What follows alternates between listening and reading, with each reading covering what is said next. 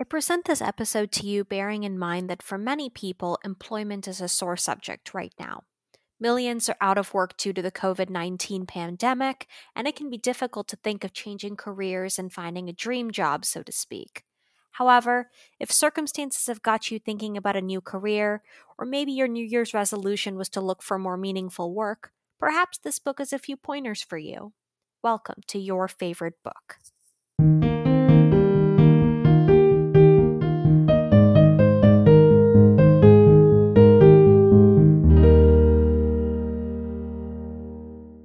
Joining us today is Isha Modi. Hi, Isha. How are you? Hi, I'm good. How are you?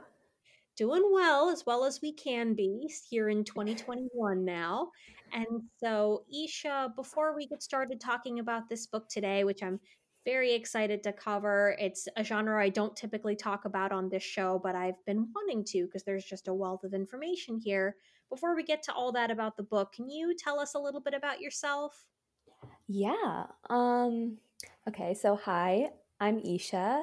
Um, currently, I'm getting my master's in media advocacy. I'm a book lover, a fiction lover, foodie, empath, you know, all the things. So that's pretty much me. Tell me about media advocacy. What does that entail? Yeah, so it's a master's of science, and the way we kind of describe it is law school social justice meets journalism and media.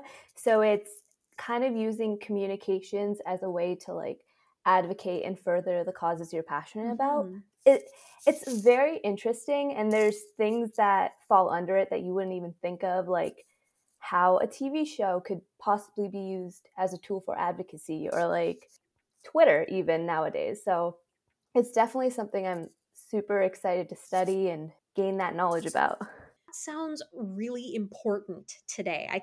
everything going on now with journalism constantly being called into question and just our political climate right now.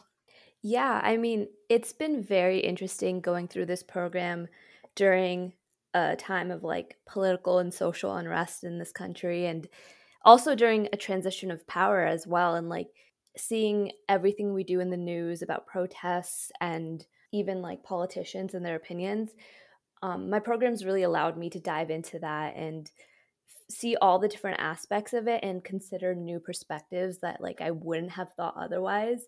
So it's definitely a skill set that I think it's applicable to the current times. Yeah, absolutely. And um, another thing you brought up is that you're a fiction lover, yet the book we're talking about today is decidedly nonfiction. So I'm curious to know what really stood out to you about this particular book. It's funny that I like chose this book because I rarely read nonfiction, like one book a year, maybe tops. And at the time in my life where like I found this book, I was kind of at a crossroads, like not really knowing what I wanted to do with my life. I had graduated from undergrad like six months before, and I was working in this job that I thought was my dream job. And so when I found this book, I was like, okay, I probably won't read that much of it, but as soon as like I read the first page, I was like, oh my gosh, this author is literally me. Like the way he, the author Adam, introduces the book is just so relatable mm-hmm. and something that I think it's different from like the normal like self help books out there where they're like, you know, breathe for five minutes every day, like close your eyes and breathe, or like do stuff like that. This is something that like is actually relatable to millennials. So yeah absolutely. I thought this book was very tangible in how it presents things. Like you could actually act on the suggestions, it felt much more concrete. And uh, before we get into it a little bit, um, to back up a second and talk a little bit about this book. So, the book we're talking about today is called The Quarter Life Breakthrough Invent Your Own Path, Find Meaningful Work, and Build a Life That Matters by Adam Smiley Poswolsky as anyone might who's covered the show or listened to the show for a bit, I don't typically cover a lot of self help books like you, Isha. It's not typically a genre I read. Um, you're actually only my second guest to have picked a self help book for this show. And actually, with my first guest, who was uh, Craig and Zana, um, we spent a good amount of time really talking about the self help genre because I was pretty biased against it. I was like, okay, this is really narrow advice for the privileged few. This doesn't help a lot of people. And we really unpacked kind of what makes good self help and what makes bad self help. So I feel a little more equipped coming into this one, but this is a very different book than the one before. So, to give you all a brief summary before we jump into our thoughts. So, in this book geared to millennials and the changing job market, Adam Poswolsky stresses the importance of finding meaningful work, rethinking the corporate ladder structure, and cultivating the right support system. The book is part anecdotes and part interactive exercises, and it seeks to answer in a nuanced way what should I be now that I've grown up? So it really is kind of that answer to that early 20s, mid 20s, early 30s milieu that you end up in. Like, what am I supposed to be doing? Am I in the right role? And if not, how do I get there? And these are really big questions. And so, Isha, you mentioned you first read this right at a big transformative period of your life. You're, you know, out of college, you're trying to figure out what you want to do. And so, how do you think this book really spoke to you at that time? Yeah, I think at the time, like, so for context, I had just graduated from undergrad with a double major in psychology and human rights. And I come from a South Asian background, and those two majors are not something you typically see from like mm-hmm. as someone in the South Asian community.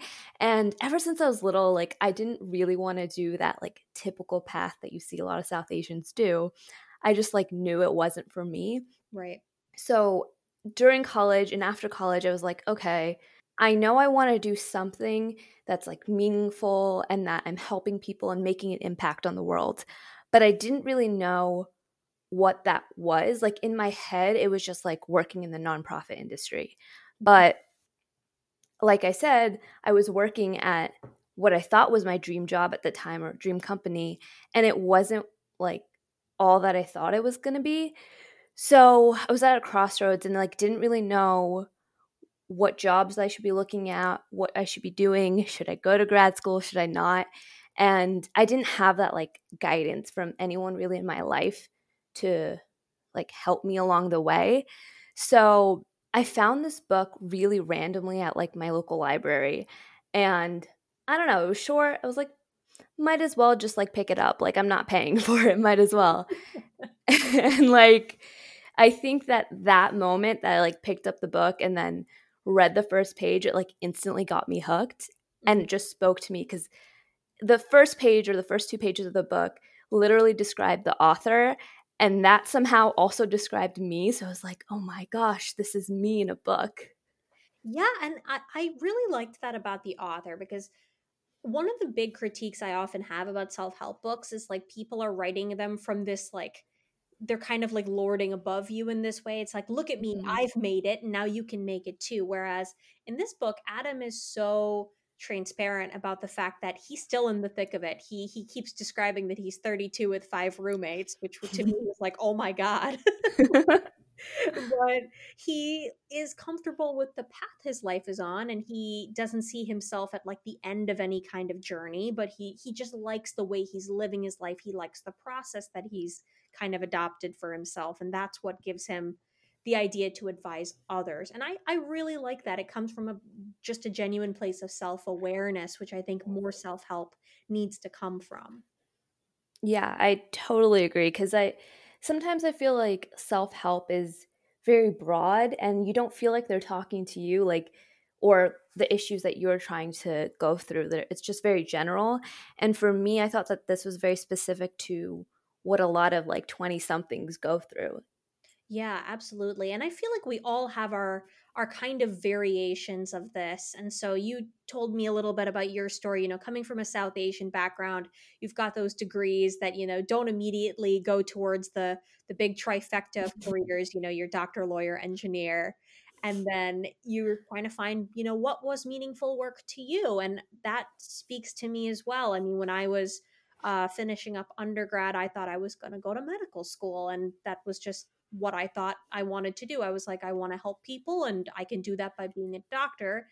And over time, I realized there's a lot of ways out there to help people. And if medicine isn't your calling, that's not the direction you have to go.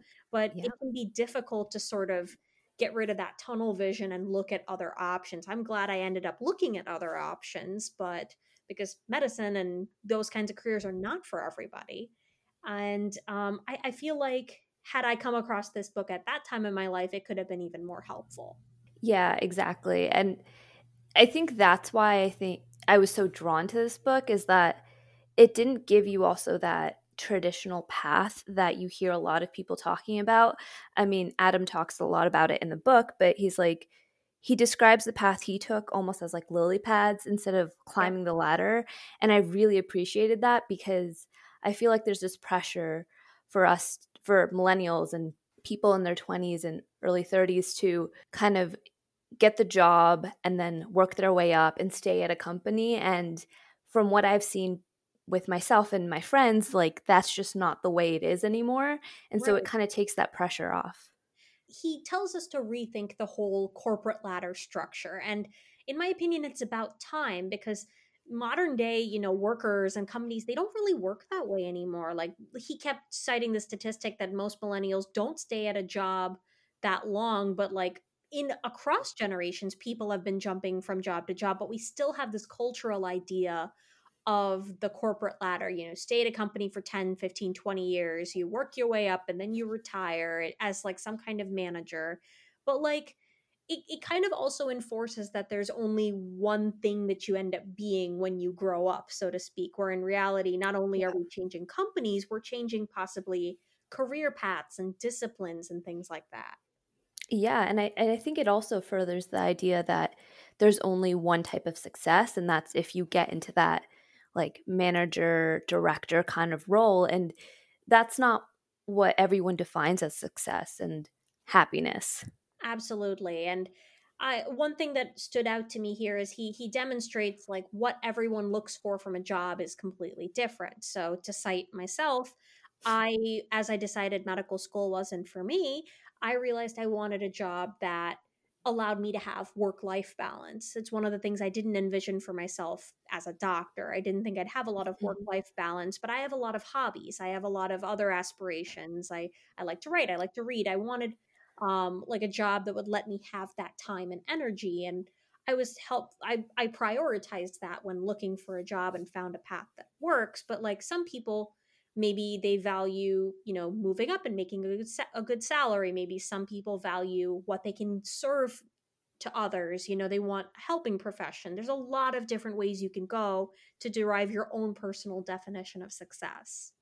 Yeah i completely agree with that and i i think that takes the pressure off like when you're graduating college and you know you need to get that job because you think that's what's going to like make you successful and happy it kind of gives you breathing room to figure out what it is you actually want out of life. And i think especially this past year with everything that's gone on in 2020 this could be like super applicable because like people are thrown into situations where like unfortunately they're they either lost their job or have to figure out new sources of income or new things to pursue. And I feel like this book was like applicable back then when it was written, which I think was like four or five years ago. But like now in 2020, 2021, it's like the values and the things that he talks about are just as applicable. I think it, it sort of encompasses the millennial generation and now Gen Z as they're coming into work and things like that. So I think a lot of this has sort of held up in a lot of ways, even though it's been a few years. Um, I also really like that Adam sort of demonstrates that it's not about finding a life passion, but more finding your skills and finding jobs that utilize your skills. Because he rightly says, you know, passions change a lot over time, and not everyone can just follow their passions. That that that becomes, you know, where self help gets really empty. Mm-hmm. You know, when you have those kind of blind, like just do what you love, follow your passion. And it's like, okay, what does that mean though? How do I make money? yeah, and he says something about this in the book. It's like do what you love, but what if you don't know what you love? Mm-hmm. And so like giving yourself that space to really explore possibilities even if you don't think they'll come like anything will come out of it, then you'll know like hey, I don't like this or I do like this and then you can move from there. Absolutely. And I think that brings me very nicely to mm-hmm. one of the big things Adam does in this book, and that is the exercises that he brings into this. So he mentions in this book that he started this out as kind of a memoir, but it later transformed into a self help interactive book, which I think worked better. So I'm curious when you first read this, did you go through some of those exercises? Did you find them helpful? Honestly, I didn't go through the exercises, and this also could be because I don't have like that self help mindset. But mm-hmm. I feel like as I was reading the book, I thought a lot about the things that he was saying. So I was very much the person who like absorbed and like probably read two pages and then like put it down and thought about what he was saying more than like do the exercises. But that mm-hmm. being said, I think those exercises in in there are really valuable to people who maybe can't put their life into the perspective of what he's talking about and like apply the things like right off the bat. And also his exercises aren't like super frou frou and just like, oh, do this. Like I think that they actually are tangible and things that would help you if you do them, you know? Right. Yeah, yeah, they're very they're very concrete. Like I said, I didn't go through the exercises kind of point by point either, but I did think about them. You know, I came to where they were in the page and I kind of let myself think on those subjects. It's like, okay, what are my skills? Like what are the things I'm good at? And I liked how he said, oh. I remember that exercise particularly, and he's like, write down the things you were good at as a kid too. And I'm like, oh, how's that relevant? But it kind of was still. It's like, what was I good at as a kid? And I thought about that a little bit and I'm like, oh yeah, I can kind of see how I'm yeah. in my current profession now and things like that. And yeah, I thought the exercises were a great way to engage the reader. You know, it's not just getting bogged down in the anecdotes or in his, you know, sort of worldview. You're able to sort of put your own life into it and find ways for this to work for you. Yeah, I I totally agree. I I'm curious though cuz on one hand I really liked the exercises here, but on the other hand, I thought his anecdotes were just the the format of the book after a while, even though this is a pretty short mm-hmm. book, you can read it in like a day. Um, even though the book is pretty short, I thought there were just a lot of anecdotes, like one after the other. It's like he has all these friends who do all these different things. And maybe I'm like, maybe I was just kind of like, how do you know this many successful people? yeah, I, I kind of felt the same way too, because it was like he would share something about his life and then say a point and then be talk about like a friend's life and an anecdote about that then go to like another anecdote and it was like story after story that i almost like like started tuning it out a little bit so for the first time i read it i read it physically and then i read it like a week ago in preparation to talk about this and um i actually heard listened to it on audiobook and mm-hmm. i think when I listened to it on audiobook, I kind of tuned a lot of like the examples out because I was like, oh, okay, I get his point. Yeah. But then it kept going. yeah, I think he belabors the point a little bit. And we didn't need quite that many anecdotes, but honestly, if he did cut some of those out, you probably wouldn't have something that was book length. This was a pretty short book. Um yeah. I mean, and also I think that if I really like think about it or like if I really like was at a, not like the best place and I was reading this book, it could make you feel like, okay, like if I choose to go this path or like explore my options, then I have to like make a company out of it or do this because a lot of the examples and anecdotes he gives are of his friends like finding something that they enjoy and then like making a company out of it and then like I, there was one example where he talks about his friend creating a company and then it getting like sold or it went public or something like that and he made a bunch of this money and i feel like at times it could put pressure on the reader to like have a big and grand moment like that so i can yeah. see where like that could be kind of you know yeah, I, I felt that too, which is really funny because I remember in the book he talks about like being on Facebook and seeing people say like, "OMG, I'm on Forbes 30 under 30 or whatever," and I'm like, dude, like all your friends just seem like that successful. Yeah. like maybe you're 32 and living with five roommates, but like all these people you know, like yeah, exactly. And I I thought it was interesting too, um, since you mentioned earlier that you are a grad student. I was also a grad student. I'm a couple years out of grad school. So I wanted to know what you thought about his chapter on grad school. Okay, so I reread it, I guess, now, and I'm going into my last semester of grad school. And the funny thing is, is that this book, I always say that if I didn't read this book, I probably would not have gone to grad school. funny thing to say because I feel like he completely shits on grad school in this book. He does. He, he's very like, eh, grad school. He kind of treats it as like you're putting off like working, which in some cases maybe, but in some cases probably not. yeah, and he also says there's a, like a line where he's like, if you go to grad school at 23, you're just gonna come out with no debt, with um, I'm sorry, with a ton of debt and no idea what you're doing. And I was like, oh, oops, I started grad school at 23. same, same girl, same. I read that like I feel called out. I feel attacked. But it's funny because again, that being said, when I read this book, I was like at that stage where I was like, do I want to go to grad school? Do I not? And I think this book, at least the first half of it, pushed me to kind of explore grad programs that were like non-traditional. So mm-hmm.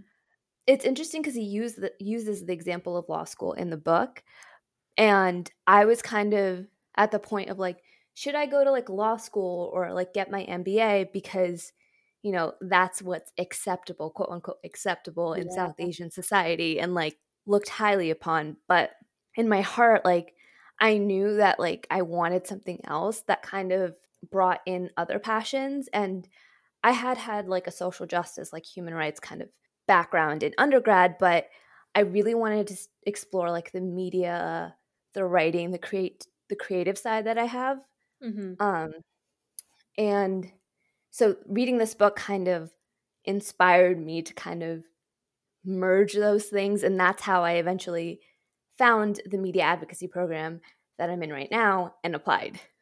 Yeah, and it, in that case, it seems like grad school was a great fit for you because it helped you kind of refine what you were looking for. It's not like you were putting off looking for a career, it helped you sort of understand what it is you wanted from your career. Yeah, exactly. And even going back to the point of like how he makes it seem seem like you are delaying working, um, I feel like I've worked so much more and gotten so much more experience while in grad school mm-hmm. than I ever would have like out of it. Like I the amount of people I've met, the amount of opportunities I've received, I think that was just very valuable to me at the time of my life. And if I hadn't had those, I probably would not be, I guess, going the path I am in terms of my career. Right. And I, I totally get that. It's making me think back to my own grad school experiences. So when I went to grad school a couple years back, also age 23, um, in my line of work, so I'm a genetic counselor. In my line of work, mm. the grad program, it's a master's degree, but it's a training program. So we have to go to grad school in order to practice genetic counseling. So it's similar to like your med school or your law school in that way, but it's technically grad school. So it's got that thing to it. You know, it doesn't sound like law school. It, it's still a master's degree, but it is necessary to practice.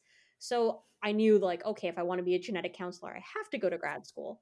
But at the same time, I had about half my class, like me, straight out of college, younger. And then about half my class were out of school for a few years. They had done a couple other careers, maybe things like that. They explored other avenues for a bit. Um, and they came to genetic counseling later. And honestly, looking at all of us now, like we're all pretty good at what we do. Some of us got a lot from those external experiences. Some of us did just fine coming straight out of undergrad. And so there really is no one size fits all pathway, even within the same field. Yeah. And I, I think that's the thing about the grad school chapter that kind of didn't sit well with me, where he almost, the rest of the book is very much like, you do you like you follow your own path and then for mm-hmm. some reason this chapter is like no grad school is like you should only go if you are this type of person but like i don't think that's necessarily the case and i think that a lot of people end up benefiting a lot from like the guidance of grad school because it mm-hmm. more tailored than undergrad and at least in the US it is and gaining kind of more of a idea of what they want mm-hmm. and that could be super valuable to someone who maybe doesn't have um those people to talk to like in real life about their their career path like I did or even someone who like knows what they want but you know is too afraid to like do it on their own like independently. Right you you really benefit a lot from that extended networking from just being around people who are in the field you want it maybe maybe you think about going into academia maybe you decide no that's not the path for you but grad school is just one of many paths to help you figure that out and i do find it interesting he's all about you do you jump your lily pads find what works and then grad school is like nah grad school eh is just one of the lily pads, you know? Exactly. And that's, I think that's the way I think of it. Cause, like, yes, it's expensive and stuff, but like, I don't think you should quote unquote shame someone for going to grad school. Right. If that's the path that they need to take. Right, exactly. And I do know, you know, grad school is not accessible to all of us. And I wish it was because it can do a lot for you. And I think that's the main thing we have to take on rather than don't go because it's expensive. We should really be focusing on how can we make this more attainable for everyone who wants to go. Yeah. And I, I will say that there's one part of it where he's like, don't go just to go. And i and i kind of agree with that. Like just don't go because you think that that's what's expected of you. Mm-hmm. um go because you really want to. And if that's the case whatever the reason is that's you know. true. that's definitely true. And i i do agree with that because there are people who go just to go and that's not it's not useful of your time. It's not useful for everyone else's time. You should go because you really want to. And exactly. I I think another thing he brings up in this book. So we've talked about kind of his privileged friends. I found them kind of a monolith because I wanted I wanted to hear from just sort of a broader range of people in this book. For mm-hmm. instance, like it focuses very much on white collar jobs. I, I don't see anybody coming from a blue collar profession and making their lily pads through there. I thought that would have been interesting. I wanted to see people who, even though they're millennials and young and therefore you think they're unattached, I wanted to see people with family obligations and like yeah. you know, people to support in their lives because or people who have tried the lily pad approach and it didn't work for them and they they go to a more conventional setup or people who chose to stay in their jobs long term and just you know use their free time for more of their passions which we see a little bit of that there but not enough i just feel like there's more he could have brought to the table so it didn't all feel so one note.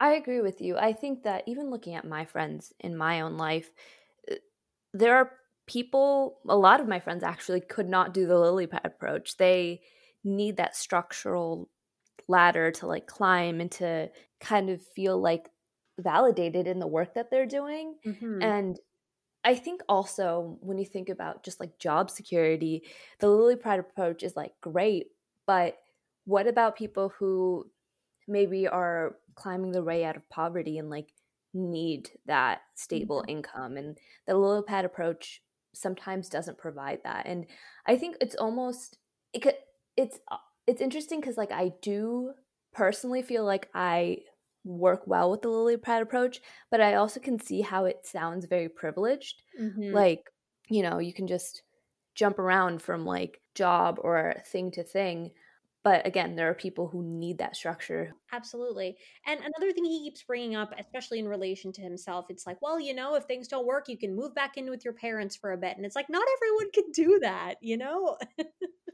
Yeah i know it's like I, I like that he kind of takes that stigma out of it because like mm-hmm. let's be honest a lot of people in 2020 like had to move back in with their parents yep. and like they're not super happy about that but at the same time like there are people who can't maybe because of like other reasons like maybe it's not a safe space for them or they just don't have that safety net or i think about people who are like in the foster system who don't have that like home yeah that they can like fall back on like i would love to hear about people like that who come from like upbringings that aren't like super traditional mm-hmm. or like they don't have that like fairy tale kind of white picket fence kind of upbringing Right, exactly. And he he talks about like, you know, moving to San Francisco on a shoestring budget and I'm like no one can afford San Francisco anymore. Like that's the most expensive place in the country. And he was talking about like making it in San Francisco. I'm like no wonder you live with five roommates. Like yeah. no one can afford that anymore. At one point, he like talks about going to like I don't remember what country it was, working abroad, and I was like, that's great, but like realistically, like once you graduate college, not many people have that easily accessible to them. Yeah, that that, that was that, and it, it kind of made me feel.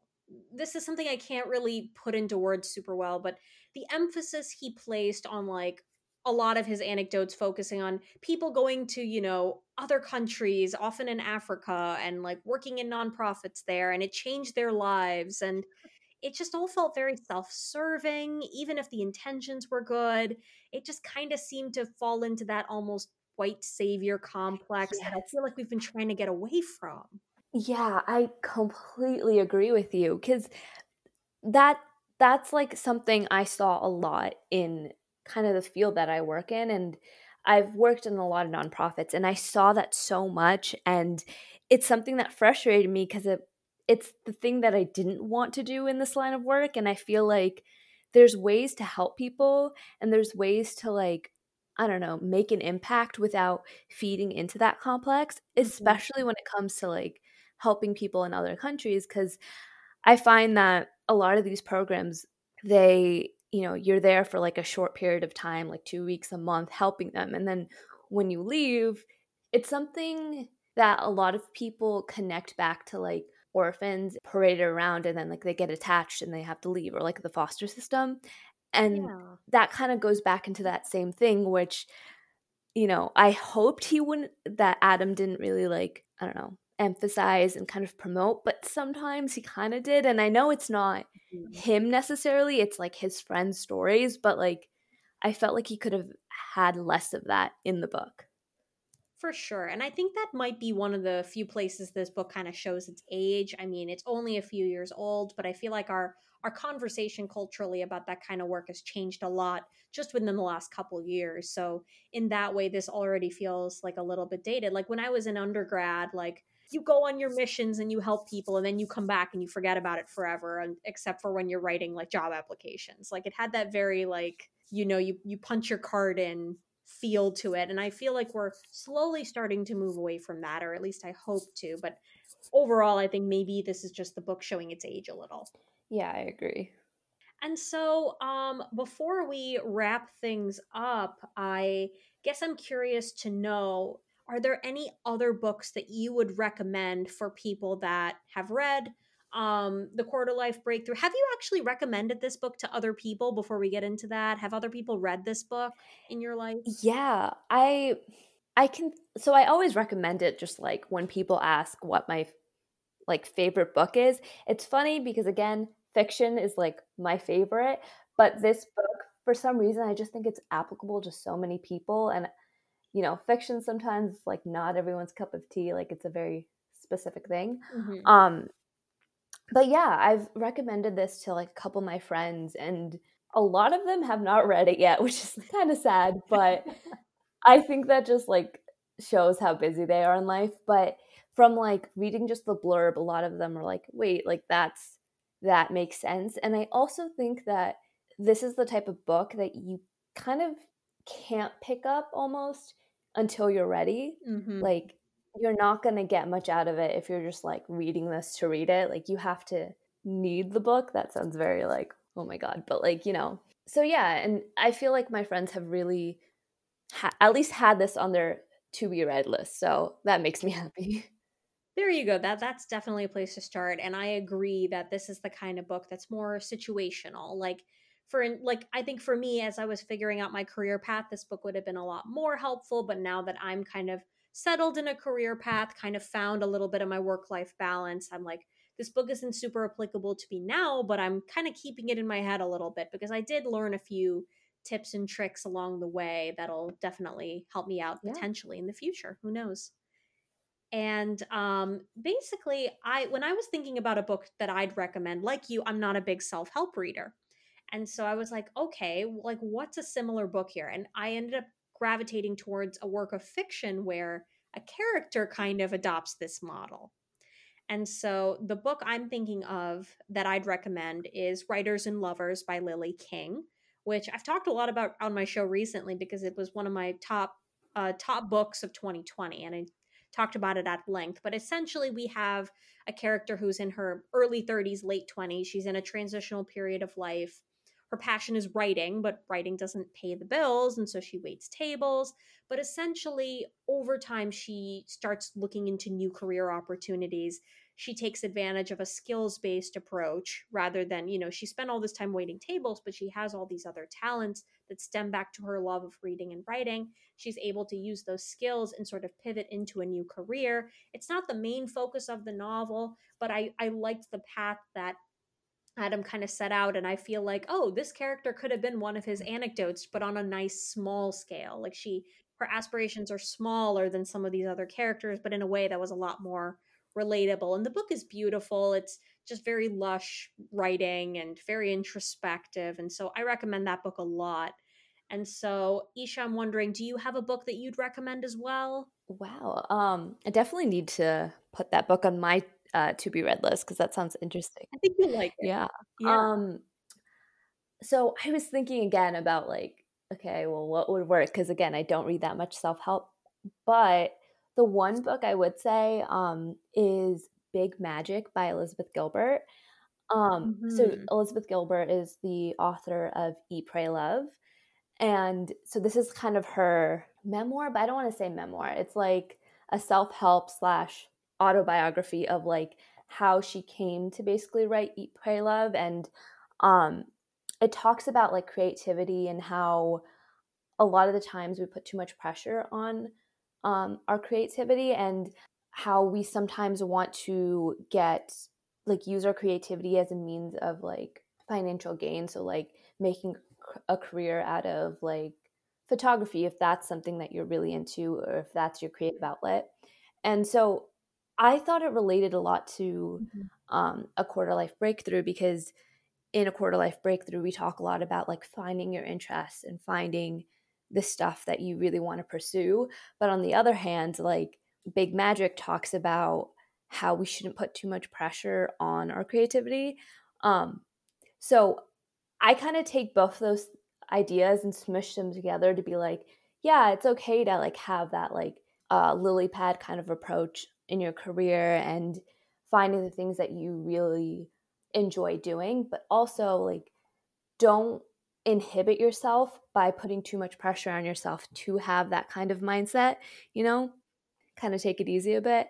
So, definitely mm-hmm. um, Big Magic by Elizabeth Gilbert. And the way she writes the book is very easy to consume as well. Like, it, it's very easy. It's not that like frou frou self help we're talking about. And then another one I would say would be um, Broke Millennial by Erin Lowry. Um, I've just started reading that book, but it's also a different kind of approach to finances where it talks about doing the adulting thing but making it more applicable to millennials in a way that you'd understand. So in that book I feel like just the way she approaches every topic is very similar to how Adam approaches stuff in a quarter life breakthrough where it's it doesn't seem like existential and like like hard to consume and understand for someone. So yeah, those would be my two books. Interesting. So you're actually my second guest on this show to have recommended Big Magic. And usually when I hear a guest say, when I hear it more than once, I'm like, okay, definitely got to read this now. So wow. I'm surprised because I feel like not many people read that book. No, yeah. Um, Daman Tavana, the one of the hosts of Brown Girls Read, she quotes it as one of her all-time favorite books and she couldn't wow. sing its praises enough and i'm like okay multiple people are telling me to read this i gotta get around to it for sure and wow. i've heard of broke millennial too and i think i may check that out as well this i've enjoyed kind of dipping my toes into the i've enjoyed dipping my toes into the self-help arena a little bit because um, there even if not all of it is applicable, you can usually dig out a few things that work for you, and because there is no one size fits all model.